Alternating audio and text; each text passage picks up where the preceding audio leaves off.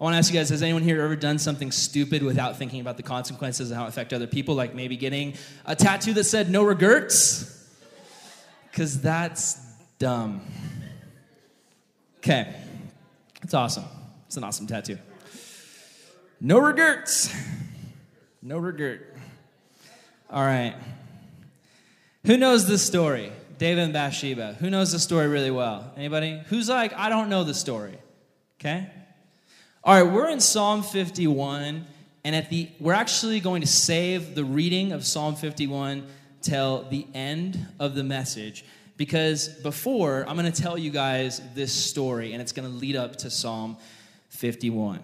But this story is disturbing. It is strange and sad and sick and twisted.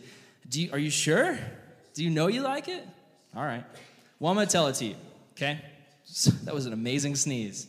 Sounded like a sheep had a heart attack. It's fantastic. Thank you, sir. All right. So here's the story of David and Bathsheba, okay? That's a weird name, Bathsheba. David, who knows King David? What did he do? What, what is he most famous for? Killing Goliath, right. So David kills Goliath, ends up becoming king, ends up becoming famous. Everybody loves him, everybody adores him. Like he is the world's most popular man at this point, at least in Israel and Judah. Like he is on top of the world, living life large because he is the king. And when you're the king, life is good. Here's what happens though it's during a season where he's normally out fighting war. The king would travel out with his troops and fight enemies to conquest and get more land, or perhaps to protect their land from being invaded by foreigners. David is the king. It's his responsibility to lead the troops, it's his responsibility to be a leader. But he decides, you know what? I've had enough of being a leader. I've, I've been living a long time. I'm, he's, we think he's probably about 50 years old at this point. So he says, I'm going to let the younger guys fight my battles. I'm just going to chill. So King David is chilling. He is sitting on top of his roof, looking out on his kingdom, just chilling. Does anyone here like a good view?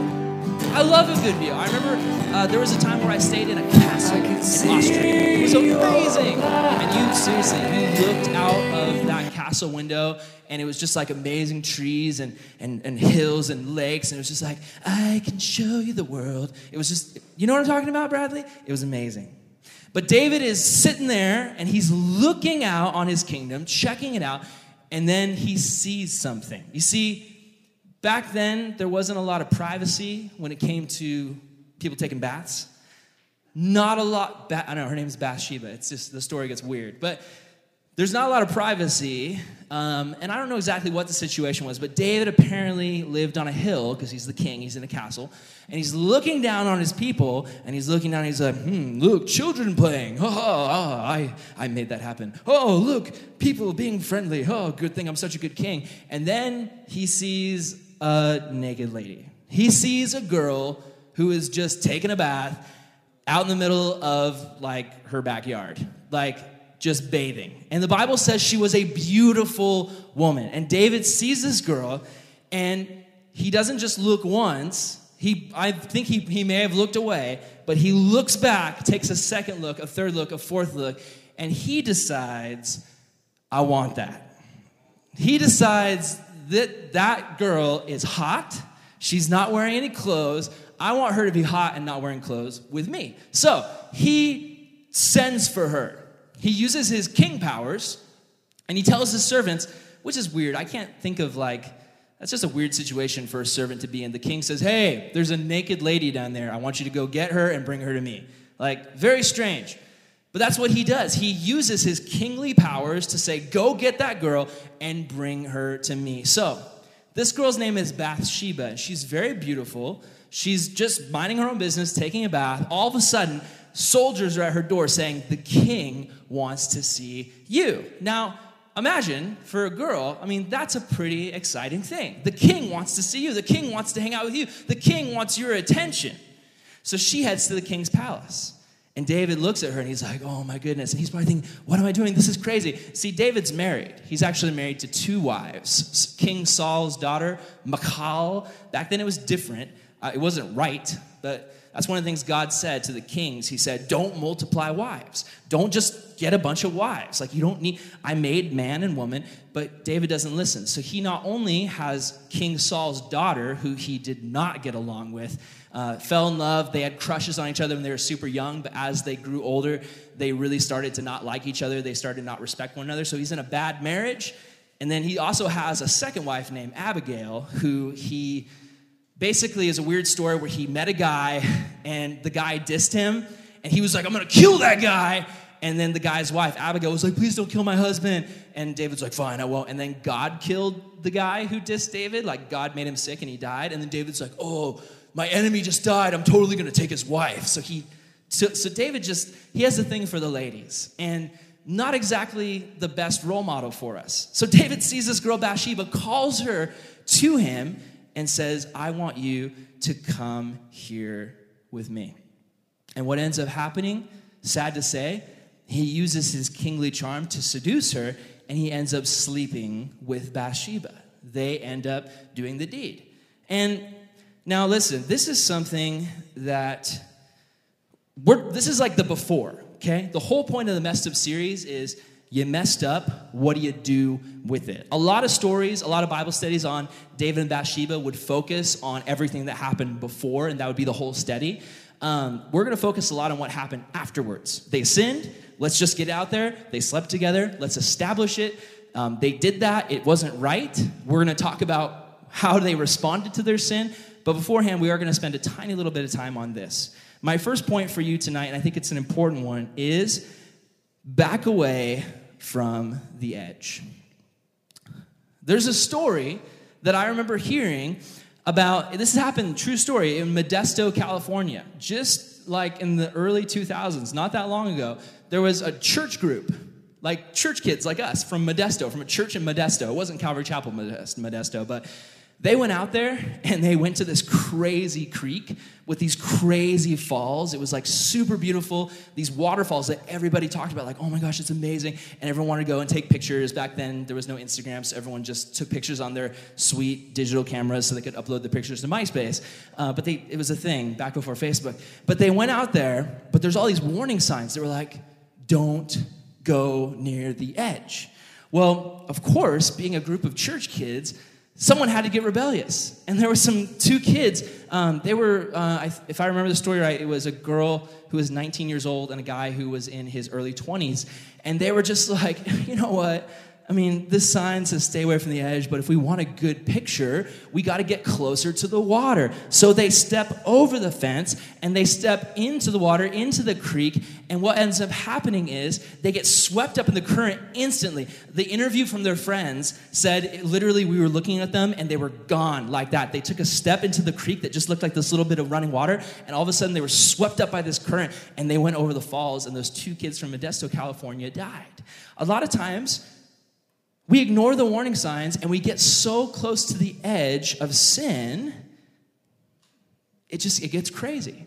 Now listen, there are different types of creepers out there. You know what I'm talking about? Like, I, I was a creeper the other night. Let me explain. My wife and her grandma were out at a restaurant and I saw them, and I'm walking towards them because I was supposed to meet them there. And it was one of those outdoor restaurants. And I saw my wife, and her back was towards me. I was like, yes. So I went up, like, and it was even better because there was like a divider and a window, but the window was open. So I walked and like stuck my hand through the window, and I just lightly like grazed her ponytail. she was like, like she almost had a heart attack. And so that that's that's that's pretty innocent. But there's there's other types of creepers. Like there was a guy who got arrested because he, he was in love with a girl and he texted her 21,000 times. Even though she didn't want anything to do with him, she just kept, te- he kept texting, texting, texting, and he went to jail. And there's an even weirder story. This is really creepy. I read about this the other day. Like, if this ever happens to you, maybe, maybe like don't accept it. But there was a school that gave all of its students laptops. It was like, here, have a free laptop. And then the school like administrators remotely activated like the web cameras in the laptops to spy on the kids. And they like were taking pictures of them and like the kids were getting expelled because like they were getting caught on camera doing drugs and stuff. And it's like, no, I mean, that's bad, but you're spying on people in their homes. Like, it's weird. None of the they none of them went to jail. It was a weird court case. Very weird, creepers. But David is being a super weird creeper right now because he's on the roof creeping on this girl. He's on the roof looking out and he sees a girl taking a bath and he doesn't look away. He doesn't go, mm, nope, should not be looking at that. He sees a girl and he goes, I'm a king. It's my kingdom. I deserve to look at this. She'll never know. I'll just take a look. And David's, he's standing on the edge of not only his balcony, but he's standing on the edge of a seriously great sin. Now, listen, guys. Sex is something we're going to talk about tonight, obviously, but sex is something that is God given. It's not bad. It's not like, oh, sex. Let's not talk about that because it's evil. If I say the word enough, this whole room will burst into flames and we'll die. No, it's it's something that is God given. He kind of designed it. It was kind of his intention. Uh, he had a great, amazing plan for it. Started with Adam and Eve. He made them and he said, How can I make this even better? I know, sex. I'll create a guy and a girl, and I will not only, I mean, God could have just been like, Hey, Adam, I want you to go and, like, I don't know, give Eve a high five, and like five high fives, and then psh, pregnant. There you go. But instead, he was like, I want something that a husband and wife can enjoy together that'll be awesome, that'll be amazing, that'll bring them closer together. It's God given, so it should be God governed. What I mean by that is it should be something that God has control over. It should be something that God, we look at Him and we say, God, I want to know what your plan for that is. I don't want to see what the world's plan for that. I know what the world's plan is. All of us know what the world's plan for sex is at this point. We've seen it enough to know. But we should be curious, not only curious, but we should be desperate to know God, what is your plan for this and how can I follow it? Now, David, he's on that ledge, and what he's believing is he's believing a lie. And the lie is what we tell ourselves a lot of times with temptation I'm in control. I can handle this. This isn't too much for me. I can look at this and it's not going to make me want to do anything else. I'm just going to have a little look. I'm just going to enjoy this for a moment. He's lying to himself. He's on the ledge, just like a lot of times we are. Think of yourself in your own temptation situations. A lot of times we tell ourselves, this isn't that bad. It's just a late night conversation with a boy that I know my parents wouldn't want me to be texting, but I'm just going to do it anyway. It's just Snapchatting this girl, even though I know she's kind of sketchy, she probably won't send me any bad pictures. And if she does, I mean, they'll just delete, and then who will ever know? It's standing on the edge, thinking it's all gonna be okay. I can handle this. Here's the thing a lot of times we think we're in control, but what ends up happening is that sin ends up controlling us. I heard one guy say that God has given every single person a sex drive. That's normal. You most of you, probably 99 to 100% of you guys, have a desire for that, which is normal. You have a sex drive, but it's important not to let sex drive your life. It's important not to let it control you. It's important to get a handle on it and say, God, I'm giving these desires to you. This is something that I've never really preached about in this way. If I was doing, I've always done junior high, so it's always been like, very guarded about how I say it, but you guys are in high school, so I feel like I can just say these things. So I'm excited. We'll see how it goes. I'll try not to be too weird. Um, okay. David knew right and wrong. That's the thing. This is the guy, think about it. Think about it. Think about yourself. David is a man after God's own heart. He is the king of Israel. He knows what is right. He knows what is wrong. There's no way he stood up there on that balcony looking at that girl thinking, this is probably okay for me to do. I'll just appreciate the beauty of the human body without lusting. No, he absolutely, like in his heart, knew what was right and what was wrong. But a lot of times it's easy to tune out that voice when we're in the middle of giving into temptation. A lot of times when we're giving into temptation, it's so easy just to tune out the consciousness of the Holy Spirit because we want to do what we want to do. Now, I wonder what Bathsheba's thought process was. Let's focus a little bit on the girl, Bathsheba. The guards show up to her house. I'm sure the thought of the king wants to see you, she's probably flattered. She's probably stunned. The king? What could he want with me? Did he hear that I'm very good at making scrapbooks? Maybe he's gonna have me come to the palace and be in charge of the scrapbooking committee. Maybe he saw my Pinterest and was just like, I want you to decorate the palace. I don't know. For her, it was probably fun to go to the palace. Every girl probably dreams of going to the palace. Now, what you need to know about Bathsheba is I mean, she was pretty, but she wasn't a sketchy lady. She had a husband who we'll see later on loved her very much. Her name was, his name was Uriah. This is just a simple girl, a simple peasant girl, just trying to be a good wife. Her husband's out at war. She's just keeping herself clean, apparently, bathing every day in hopes that her husband will come home one day and she doesn't smell bad, I guess. Like she's she's trying to be a good person. She's trying to, she's just trying to follow the Lord, as every Jewish girl would have been at the time. And then the king shows up. And this is somebody that she trusts. This is someone who she looks up to. This is David, the shepherd boy who killed Goliath, and now he wants to see me. I'm sure there was nothing in her mind that made her even think maybe David wants to sleep with me. It was probably seemed so innocent, but then maybe I don't know. I don't. The Bible doesn't tell us exactly how it plays out, but maybe David brought her to the palace. Maybe he said, "Hey, let's have a glass of wine. Let's have another glass of wine. Let's have another." And then one thing led to the other, and Bathsheba is just so flattered by the king showing her attention that she knows what's right she knows what's wrong, but she lets what her lustful heart, just like David, desires get in the way of what she knows right, and she gives in as well. My question for you tonight to start out with is Are you on the edge tonight of something? Has sin got you on the edge? Are you flirting with sin? Some of you guys might just be full blown in sin. I want to say right off the bat, that's a lot of times a part of the Christian life when you're full blown in sin. And it's good that you're here because I'm not here to say, you're going to die and burn. Because if that was the case for you, it's also the case for me. And I know that I have been a sinner in my life and I've made mistakes. So, this is a good place. This is a safe place for you to listen to what God has to say to you tonight. And I hope you understand He speaks through the people who are up here tonight. I pray, I ask desperately that God's Holy Spirit is speaking through me and it's not just me up here flapping words at you. But I really want you to know that God has a message for you tonight. So, whether you're on the edge, or whether you're like you've jumped off the edge and you're down in the valley of sin right now, God has something He wants to say to you. Let's go to the story. Here's what happens, okay? David and Bathsheba, they've slept together. That is not a good thing. Um, I imagine when they wake up the next morning, both of them are like, What have I done? David probably looks at Bathsheba and sees her, and he's just like, this i have made a horrible mistake this was a bad decision that she was probably her, her first thought now that possibly the alcohol is worn off is what am i going to tell my husband? What am i going to tell my husband? Oh my goodness i've sinned i've failed i've messed up. Now what happens is david keeps bathsheba around. And then turns out she's pregnant. So now the situation has just escalated from bad to very, very worse. Remember, she has a husband.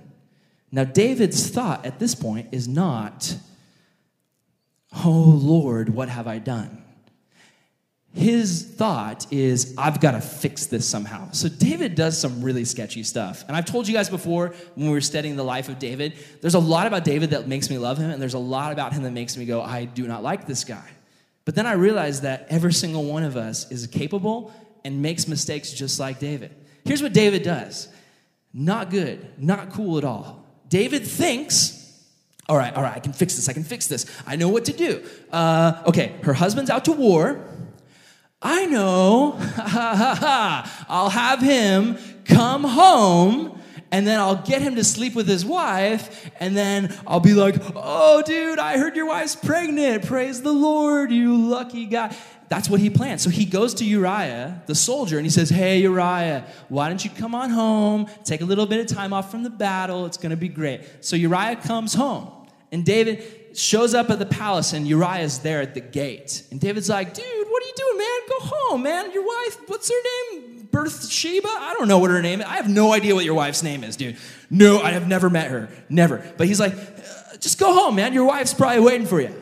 And, and Uriah goes, I could not do that to my fellow men. My men are out there fighting, losing their lives, and you expect me to go home and be with my wife? I love my wife, but I have a responsibility to my people, and, and I just, I'm gonna sleep here on the ground.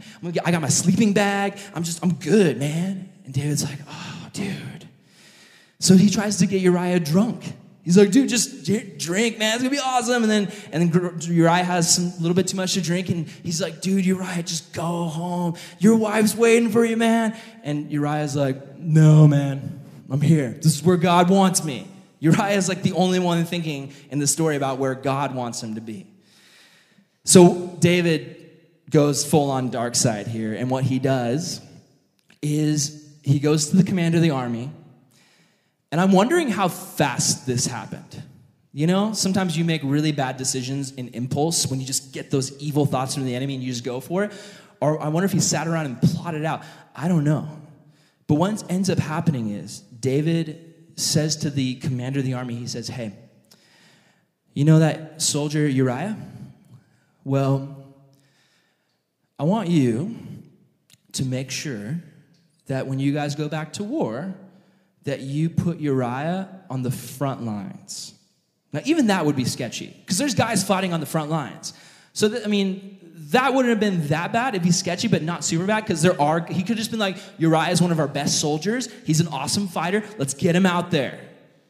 But that's not what, that's not what David does. He says, put him in the front and then tell all the men to fall back except him. So that he's the only guy out of the front fighting. And you know, you know what'll happen. And the commander's like, Yes, sir. Because he doesn't want to lose his job. So what happens is he puts Bathsheba's husband because he slept with her and he tried to clean up the mess and he couldn't clean up the mess and now he's like I've got to make this problem go away. So he puts Uriah in the front lines. Uriah goes out. Fighting starts. The other men draw back. Uriah's looking around like where'd everybody go? I'm out here alone. And all of a sudden just arrows swords and he's gone.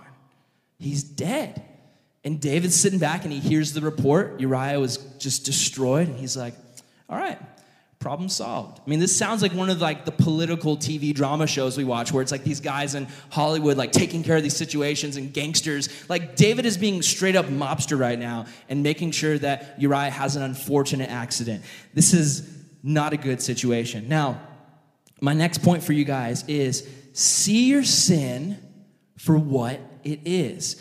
And I mean, guys, honestly, like, the, what do we call, who knows what we call original sin, Adam and Eve? We call it the what? The, the fall. Okay, so sin is falling. It's, it's falling from grace. It's being up here with God where you're supposed to be. Every time we sin, it's like we're falling and like falling plates hitting the ground and shattering. And guys, if you're falling, it's crazy to ignore the ground.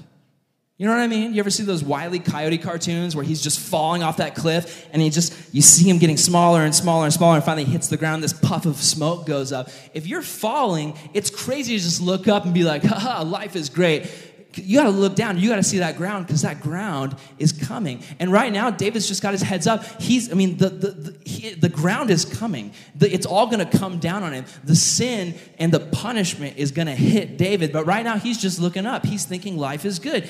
David is rushing towards the earth at 200 miles per hour right now and just ignoring it. And a lot of times, we can ignore sin. We can ignore sin let's address the topic of adultery right now. Adultery is sin. Adultery is having sexual interaction, not just sleeping together, but any sort of sexual interaction with somebody who's not your husband or your wife. And I just think, I mean, just to make it like just personal for us, like, think about God. Think about Him in the Garden of Eden. I mean, God's outside of time. He knows everything. He can see the future. And I mean, the moment He creates man and wife and He creates marriage, Think of the joy in his heart, the, the amazing just gladness, like, oh, this is awesome, this is fantastic. Man and wife, their relationship together reflects my relationship with humanity. It's a beautiful picture. I'm so excited to see more husbands and wives. But see, the Bible says Jesus was a man of sorrow, a man of constant sorrow. And I think one of the biggest reasons of this is because God knows everything. So God, at all moments, is experiencing all the good things in life. He's watching a newborn baby with its mom for the first time. He's watching people in church praising him and worshiping. He's watching just acts of kindness and generosity, but at the exact same time, God is seeing people dying from poverty. He's seeing rape, murder, destruction. He's seeing all these things at once. I mean, just imagine for God what it must be like to go to be him and to see all these things at once. So for him, in that very moment in the Garden of Eden, when he's creating man and woman and seeing this amazing relationship of husband and wife, he also is looking into the future and he's seeing all the adultery that's going to happen. And it must have broken his heart in that moment to see the thing that he created at the very start, to know that what it was going to end up like. Here's some t- statistics. Consider this almost half of all marriages, 41%, will be tarnished by the sin of adultery. That doesn't include the secret pornography habits of who knows how many more otherwise faithful spouses. It doesn't fully account for the adulterous desires harbored by the majority of all married men, 74%, and women, 68%, who would have an affair if they knew they would never get caught. So here's what it's talking about. This is heavy stuff. Adultery, what you guys need to understand about it, adultery, let's see our sin for what it is. Adultery is not just you're married, sleeping together with somebody who's not your spouse. Adultery is also premarital sex. It's sleeping around before you're married because, listen, you're going to be married to someone someday. And God's plan for you is to be husband and wife and to love each other and to honor one another and respect one another. And if you're sleeping around with people right now who aren't your husbands or your wives, then that is adultery. It doesn't matter if you think that they're going to be your husband or wife one day, it doesn't matter. Right now, that person is not your wife. I've heard from people before who um, were engaged, you know, people who um, loved each other, dated, and then they got engaged and they thought, well, we're going to get married, so we can just sleep together. It's okay. And what the studies have shown is for a lot of girls, especially Christian girls, especially because men are usually the leaders in this part of the relationship and they're the ones who are saying, it's going to be okay, it's going to be okay. A lot of times, for that girl who goes along with it and says, okay, I'll sleep with you. I know we're going to get married. It'll be okay. What happens is for that girl, she's learning right now this guy doesn't know how to control himself.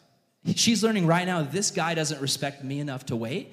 And so they get married, and the guy thinks it's okay. We slept with each other before we got married, but it's fine. it's all right. We're married now what ends up happening is that girl stresses out all the time because she's afraid. She's like, man, when we weren't married, he didn't have the self control to not wait. So, what's going to stop him now from cheating on me? What's going to stop him now from being with somebody else? Now, taking this even further, pornography. And, you know, right now, it's crazy. When, when I was a kid, I remember the first time I saw it, it was crazy. Like, I remember uh, the internet had just come out, it was dial up and I remember my friends had told me how you could download video games off the internet, like Super Nintendo cartridges. Like you could play video games. And I went on a website and this, this pop up came up. And I just remember I saw it. And I, I was so young, I didn't even understand what it was, but it was pornography. And I saw it. And I, I showed my dad, and he told me it was bad. And I started crying because I was, I was so young. Guys, my world was like the start of that. My parents' world, your parents' world, they had to go to stores to buy that stuff, and you looked like a sketchy weirdo for buying magazines. But nowadays, that stuff is on your phones, and it's so easy. I've never, ever seen just more kids affected by this than it is right now. And it's not just guys, it's girls too, the studies are showing. And I want you guys to know, as common as that is, as normal as it is in the world for people to share that and look at it. I'm not just talking about pictures, sometimes it's writings and stories, sometimes it's even books that you can get from the bookstore that are just sketchy and get your mind in places where they're not supposed to be. Guys, that stuff is it's adultery. It's giving yourself, it's giving your mind, it's giving your heart sexually away to, to someone who's not your spouse. And guys, it's gonna cause pain in your life. Here's the thing you need to understand, okay? David he didn't get that what you want blinds you to what you need.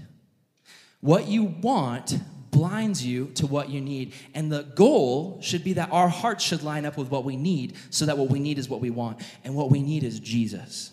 What we need is a like just amazing firm relationship with Jesus. What we need is a deep devotional life with God where he's speaking to us on a deep level where our hearts are tied to him.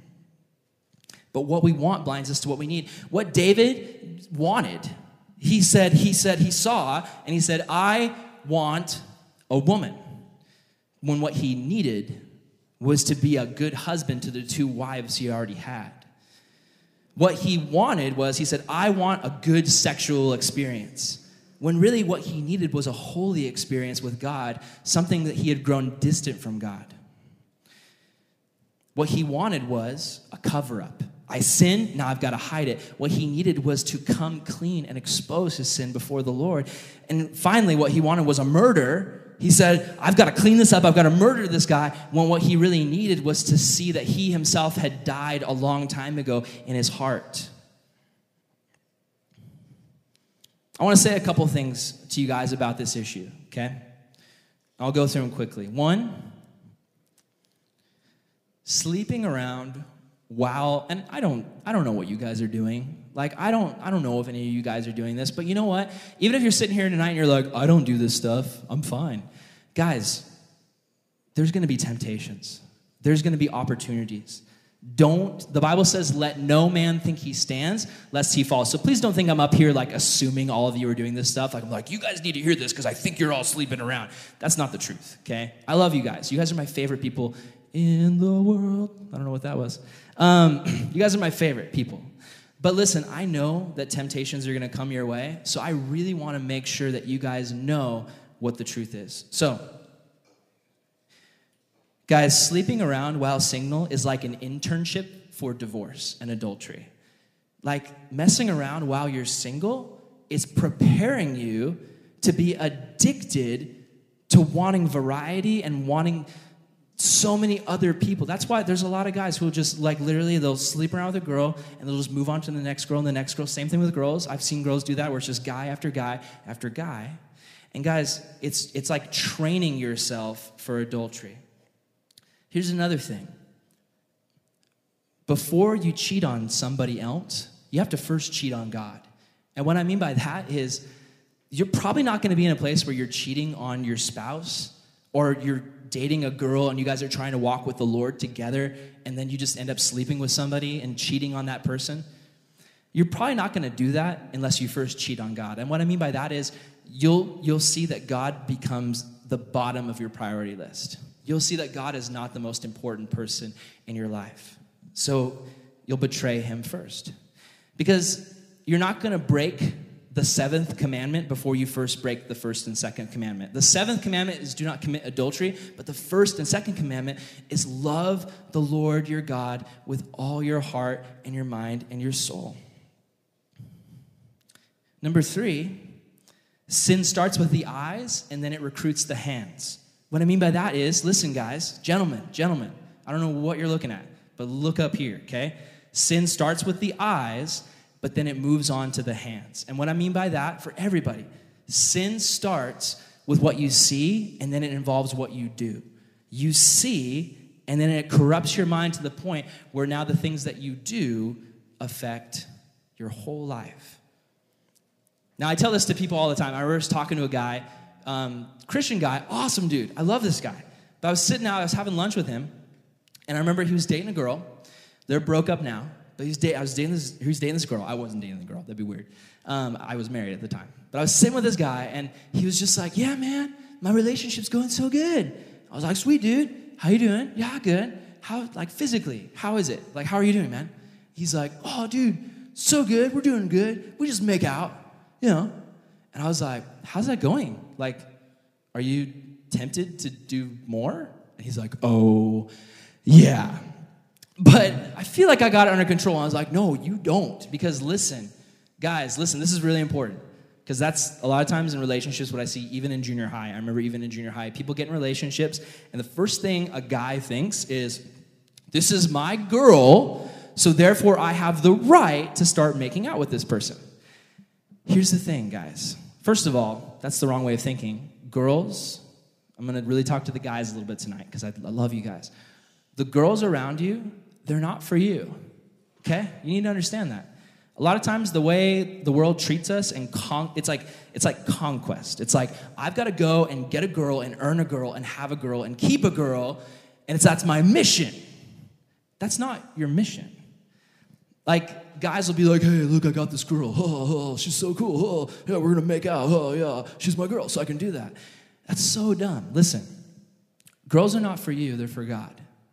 Same thing with the guys, girls. The boys are not for you, they're for God. They're for worship, they're for the Lord. So back to the guys. The girls around you, they're not objects to be won, they're not prizes to be had, they're not missions to accomplish and then brag about to your friends. The girls around you are precious daughters of Jesus Christ, who he loves so much. And he's looking for young men who are willing to say, I respect you so much, God, that I'm willing, if you'll give me her, to take care of your daughter. I'm willing to guard her. I'm willing to guard her heart. I'm willing to spend the majority of my time pointing her to Jesus and not to myself. I want her heart to be touched by God and not her body to be touched by my hands. That is what God is looking for in young men. And then, and then if you pass through that time where you honor God and your relationship is an act of worship, then you're rewarded with a marriage where you guys can enjoy that intimacy. But a lot of people jump in it too early. Here's the deal if you start making out with your boyfriend or girlfriend, I'm just being real with you guys, very real. If you guys start making out with your boyfriend and girlfriend, and you know, you could be like Aaron, whatever, forget you. But I'm just I'm just being honest with you guys. What you're doing, you might think you're just fighting temptation. Like, oh, I'm fighting Satan, but if I just trust the Lord, then I can make out with my girlfriend and not have temptation, because that's that's from Satan. That temptation's from sensation or from sensation. That temptation sensation is from Satan. No, listen. You're not just fighting Satan. Yeah, you're fighting temptation, but guess what? You're actually fighting God. Check this out biology. You are rigged, you are hardwired by God because He made you. Where if you hold a girl's hand, you there's going to be things that light up inside you. There's going to be switches that light up. It's going to make you go, "This feels really good. I like this. What's next?" If you start with a little kiss, a little peck, very soon you're going to think, that was great, but what's next? You start making out, and that just lights up all types of sensors in your body that God put there for a reason because He was like, oh, married people are gonna love this. And you're starting very early, lighting up those switches. One of the things the Bible says in Song of Solomon is don't start love until it pleases. Now you might be like, well, it does please. I like it. It pleases me to make out with my girlfriend or boyfriend. What it means is don't start love until it pleases God. Don't start love until God looks at it and says, this is approved, this is good. Because as a guy, if you're making out with a girl who's not your wife, you're just making out with your sister, basically. Because that's what the Bible really says. A girl is either your sister or your wife. So, anyway, I hope I'm not like creeping anybody out right now, but I just, I love you guys. I want you to know. So, so listen, the key to fighting your biology is to see the girls around you as sisters. This is my sister in Christ, and if God has so chosen me to date this girl, then I'm going to take care of her. I'm going to guard her heart, and I'm not going to put her in any situation that causes temptation in her life. So, here's another thing. You know what? this is I'm I'm running out of time. We need to get to the rest of the story. So, where should I go? I'm gonna tell you guys a story, okay? I'm gonna tell you guys a stupid story, a really stupid story. Are you ready? Okay. There was on a train, this is back in the 1940s, World War II, there was a man traveling, a, a, boy, a soldier boy, traveling with his commanding officer, a mean old general who was cantankerous and cruel. He didn't like him. And then his girlfriend, who he was courting at the time, never had kissed her, but he wanted to. And then the girl's grandmother, who kept an eye on him, giving him weird looks. Don't you dare try to kiss my granddaughter. That'd be weird if an old lady talked like that. All of a sudden, the lights go out on the train. It's pitch dark. Pitch dark. And two sounds are heard one after another the sound of a kiss and the sound of a smack across somebody's face. Now, the lights come back on, and everyone starts thinking, what happened? So the grandma, the grandma thinks, I can't believe that young man kissed my granddaughter, but I'm happy she had the sense to slap him. The officer thinks, I'm glad the boy had the courage to kiss that girl, but why'd she slap me? The girl thinks, I'm glad he kissed me, but why did my grandma slap him? And the boy thinks, I kissed a girl and slapped my officer.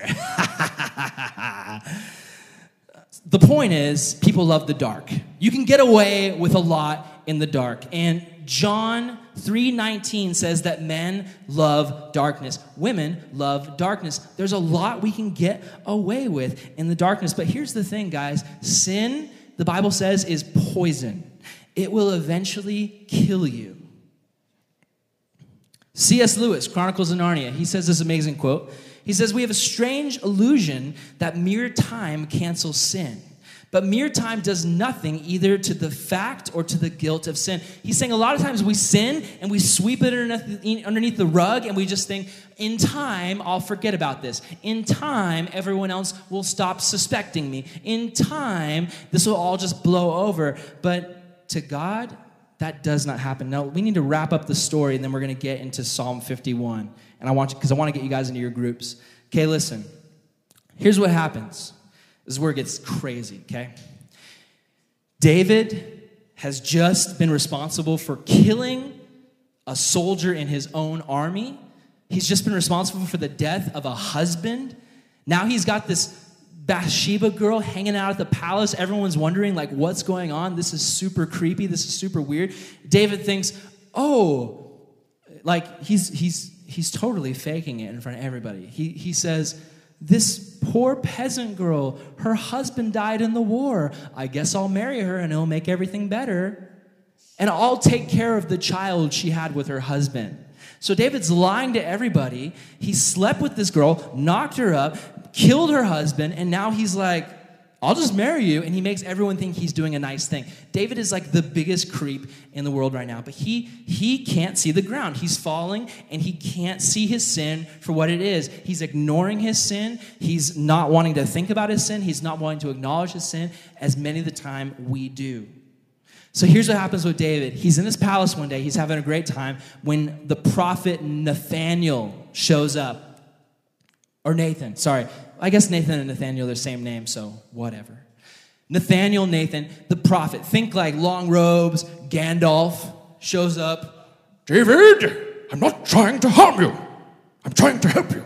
It's my Gandalf, okay? Whatever. You guys know it was good. Trevor, you know it was good. He shows up and he's like, David, I have a story for you. And David's like, oh, story time. Yay, I'm the king. This is great. Do you guys remember uh, Veggie Tales when they brought out the flannel graph? Yeah. So here's the story, okay? He says, David, here's my story. There was once a man who had a sheep. It was his only sheep, and he loved the sheep. He didn't eat the sheep. no, he just loved it. He snuggled with it at night. He went to bed and cuddled with the sheep. David's like, this guy sounds like a real weirdo. Um, but that's, he's like, this guy loved his sheep. It was like a child to him. It was his only prized possession, and he loved it so much. Now, David's a shepherd. David, remember, he was a shepherd, so he's thinking, like, wow, this is really great. This is really special. Man, this guy loves his sheep. I love my sheep. This is a great story. Thanks for the story, Nathaniel. But then Nathan's like, the story gets dark. Because what happens is there's a man next door who has millions of sheep, and he wants to cook a dinner for his friends. So he says, Instead of, I'm going to take one of my millions of sheep, I want your sheep. And he goes to the man's house, kicks down the door, rips the sheep out of his bed, takes it home, stabs it to death, blood everywhere, cooks up a barbecue, has his friends over for a good laugh, and the man's sitting there looking at the party, thinking, That was like a child to me, and you just killed it and ate it. And David is mad. He's like, How could you do? Why would you tell me this? I'm so mad. And he's like, Who did is this a true story? Is this a true story? And Nathan goes, Yes, this is a true story, David. And David goes, Good, because if this is a true story, we're gonna find the guy who took that sheep and we're gonna kick down his door and we're gonna kill him. And Nathan goes, David, you're the man. And David wasn't like, thanks, bro, you too. Like, he wasn't like, hey, you're the man. He was like, David, you are that man in the story. And it hits David. I'm the man. I'm the guy who did it. Guys, this to me is the moment where we see David's heart breaking. We're going to talk about consequences very quickly. Here's a quote It is impossible for a man to be freed from the habit of sin before he hates it. Whatever your sin is, until you hate your sin, you're never going to be free from it. If you keep making excuses for it, saying it's not that bad, it's not that bad, it's not that bad, you're never going to be free from your sin. Until you learn to hate your sin, you won't be free from it. Oscar Wilde said, How else but through a broken heart may the Lord Christ enter in? Our hearts need to be broken so that God can enter in and speak to us. There are consequences to this sin adultery, murder, guilt. Think about Bathsheba. Think about the girl. Not only has she lost her best friend, now she's a part of the crime and a cover up. Think about the guilt for a wife to know that because you made a mistake and you slept with a rich guy and he had the power to kill your husband, now your best friend and husband is dead. Think about the shame and from the community, from the people who really knew her. You think they they completely believed the story? You think they didn't know what happened when she went to the king's house and came back home and was pregnant? You think they didn't figure it out? Think about the shame that she went through. Think about the, the survivor's guilt and think about the marriage issues. You think David and Bathsheba had a good marriage? You think they had a great marriage? Hey, you killed my husband. Now I'm living with you because we're trying to fake this and make everyone think it's not a big deal. And this baby came. Like, it's not a godly thing. It's not a good thing that David took Bathsheba in. It wasn't like he was trying to make things work. David's just trying to cover up his sin over and over again. Guys, sin affects others. Your sin that you think no one sees and that no one knows about, it affects others in a long term, even. David's son Solomon grows up to be a sex addict. He ends up having 700 wives because he's like, I can never be happy. David's daughter gets raped by another one of David's sons. Their whole family just has this horrible life after this. And what ends up happening is that the baby dies. The baby born from Bathsheba, God says, David, because of your punishment or because of your sin, your punishment is this baby's not going to live. We're not going to let this baby live. And you might look at that and be like, God, that's so harsh. But what you need to understand is that baby ended up in heaven. David writes about it. He says, I cannot see my child anymore. I will go to him. I will see him in heaven one day. But it has to come to a point where we have to trust that God knows what He's doing when He punishes us. And I think a lot of us, I talk a lot about God's love. You guys know me. I love talking about God's love. I love talking about His mercy. But God is also a God of justice. And God looks at David and He says, You need to understand the consequences of your sin. So this child is going to get sick and die. Now listen, guys. I think a lot of people in the world can relate to this story because they see the consequences of their sin. For some people, it's physical pain. They get into a sexual relationship and it ends up becoming abusive. And I've dealt with people who've come into the church halls who started out in just a relationship they thought was someone they loved them, and it turned out into an abusive relationship. For other people, it's diseases. It's wanting to have a little bit of fun, and the next thing you know, they end up with a disease. Which is a disease, a sexual tra- transmitted disease, is really just an outward expression of the inward disease of sin. For some people, it's parental pain. I've seen girls I've seen guys who've given their bodies and their hearts away to people who didn't deserve it, people who didn't honor the Lord, and their parents find out. And it's just, it's this pain and this shame when your parents actually end up finding out what it is you've been doing. For some people, it's loss of trust. For some people, it's even abortion. It's another way a baby dies. It's saying, I can't handle the consequences of my sin, so I'm just going to do what society tells me I should do, which is eliminate, which we know isn't right. I'm going back to the idea of like, what, what are you on the edge about tonight? What is it that has you on the edge where you're falling and you're not looking at the consequences? Is it, it could, for, I don't know, I don't know, but for some of you, it could be sex, it could be a sexual relationship. For some of you guys, it could be something that seems much simpler, which is sexting just texting people. And, and I've, I've, I've seen so many girls talk to so many girls who started texting guys from, from other schools guys from football teams guys that they just thought were really cute. And the next thing you know they're sending them dirty pictures and encouraging them to send them back. For some people it's snapchat. I mean oh my gosh. I remember sitting in the car with a bunch of junior hires uh, like years ago when snapchat first came out. And i remember the phrase they said was this is the parent proof app and I said, What do you mean? And they're like, Oh, well, I don't know why they said it with me in the car, but they were like, Well, I mean, I just mean like, you know, if, if we wanted to do something bad, we totally could. And I just remember that, and I, my heart broke because I was like, This is the way the world is going. Sin with without the opportunity to get caught. Sin without consequences. That's what the world is trying to sell you. It's an illusion that sin does not have consequences. It's an illusion that your sin can be had for a couple seconds and then it's deleted forever and no one can see it. Just clear your history. Just hide the book. Just hide the relationship with the texting the boy late at night. Just hide that stuff. And I hope I'm not making any, any enemies here tonight because I love you guys dearly. And again, if you're not going through this tonight, whether you get older in college or you go out into the world, I mean, you're going to face these temptations. I'm just trying to prepare you. But I love you guys. Listen, if you're here tonight and you're like, I've messed up, or I haven't messed up, but I will one day, hopefully you're not like hoping for it, but you're, for many of you guys, you will mess up. That's, that's really reality. For many of you guys, you will drop the ball at some point. You will make a mistake. What, what's, the, what's the solution? What do we do with our sin? How do we respond to it? This is what all this is building up to. And it's very short and it's very simple. But the answer is repent. And there's the Greek word for Stephen, remember?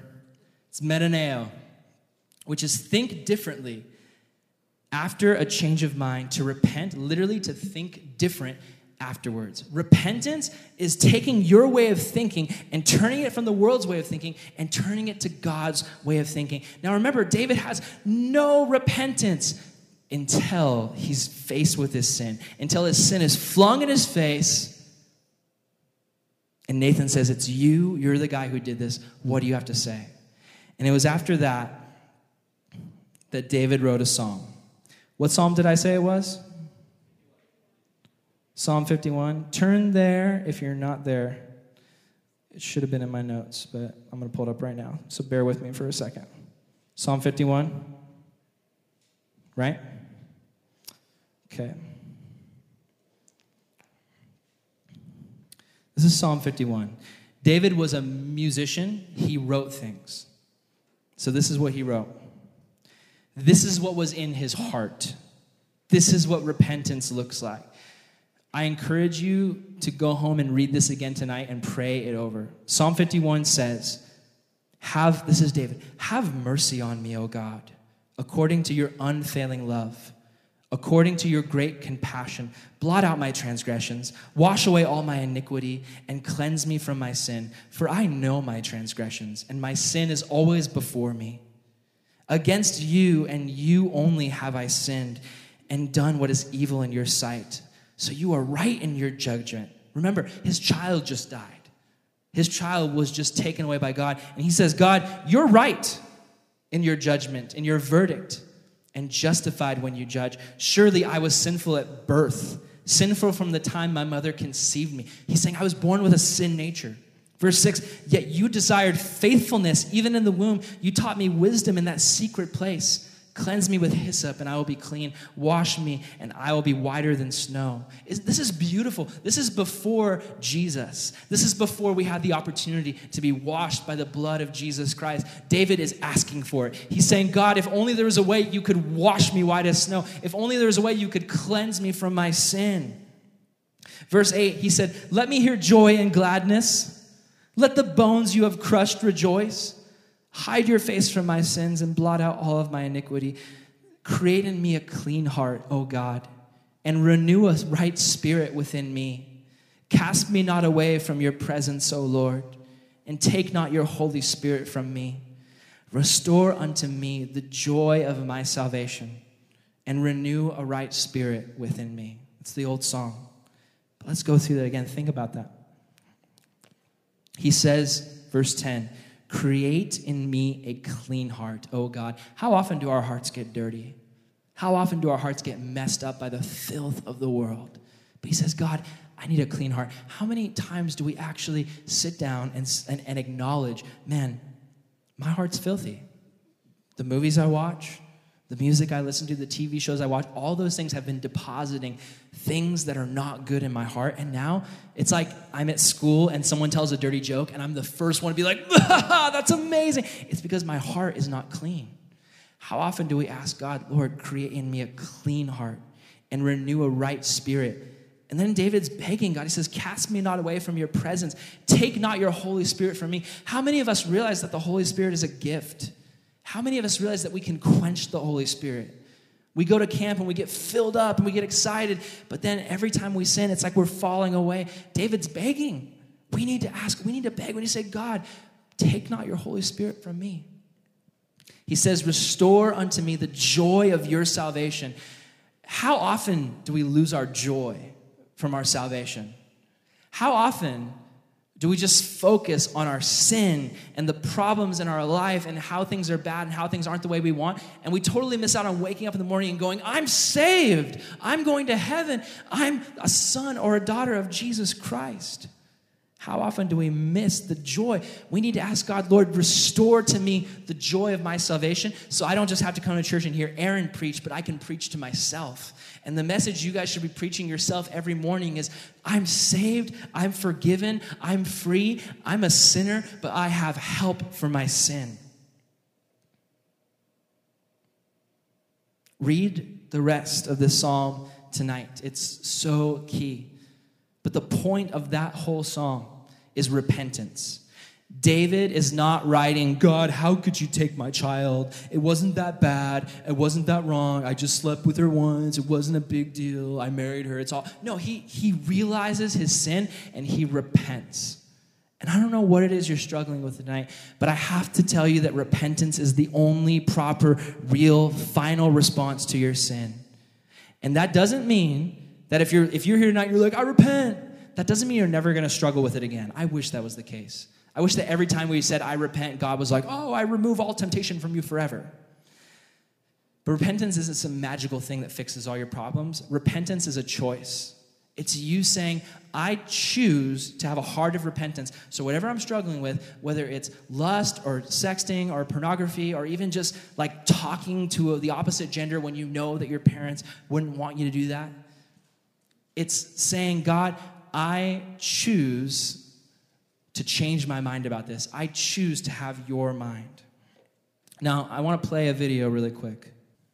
The minister got up and he said, Today I want to talk to you about sex. And so I immediately go, Uh oh, this could be a problem. And, and he took a red rose and he smelled it and he showed how pretty it was. And then he threw it out into the crowd. He goes, Everybody needs to smell this. There's about a thousand of us there, almost all of us college and high school.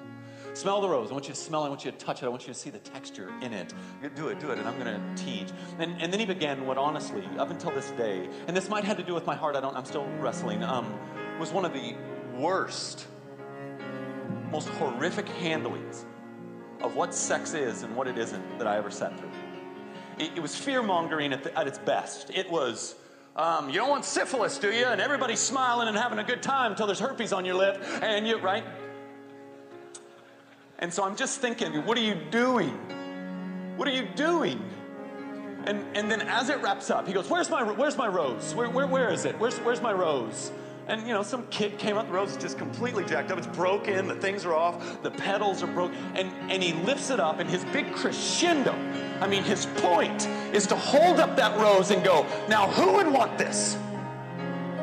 Who would want this rose? And I remember feeling anger, like real, legitimate, I want to hurt him anger. And it was all I could do not to scream out, Jesus wants the rose.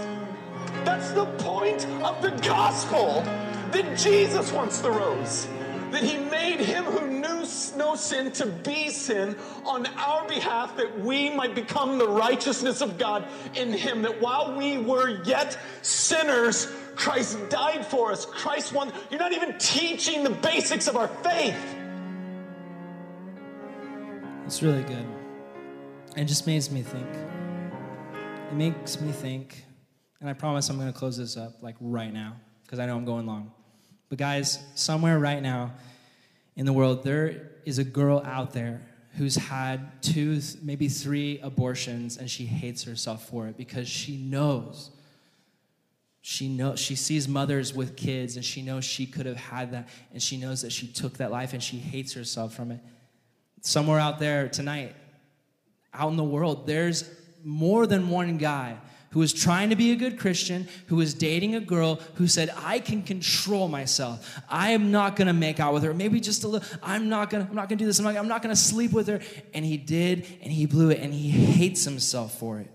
Somewhere out there, there's a girl who got molested, maybe by someone very close to her. Somewhere out there, there's a guy who's addicted to lust and feels like he'll never be free and he hates himself for it.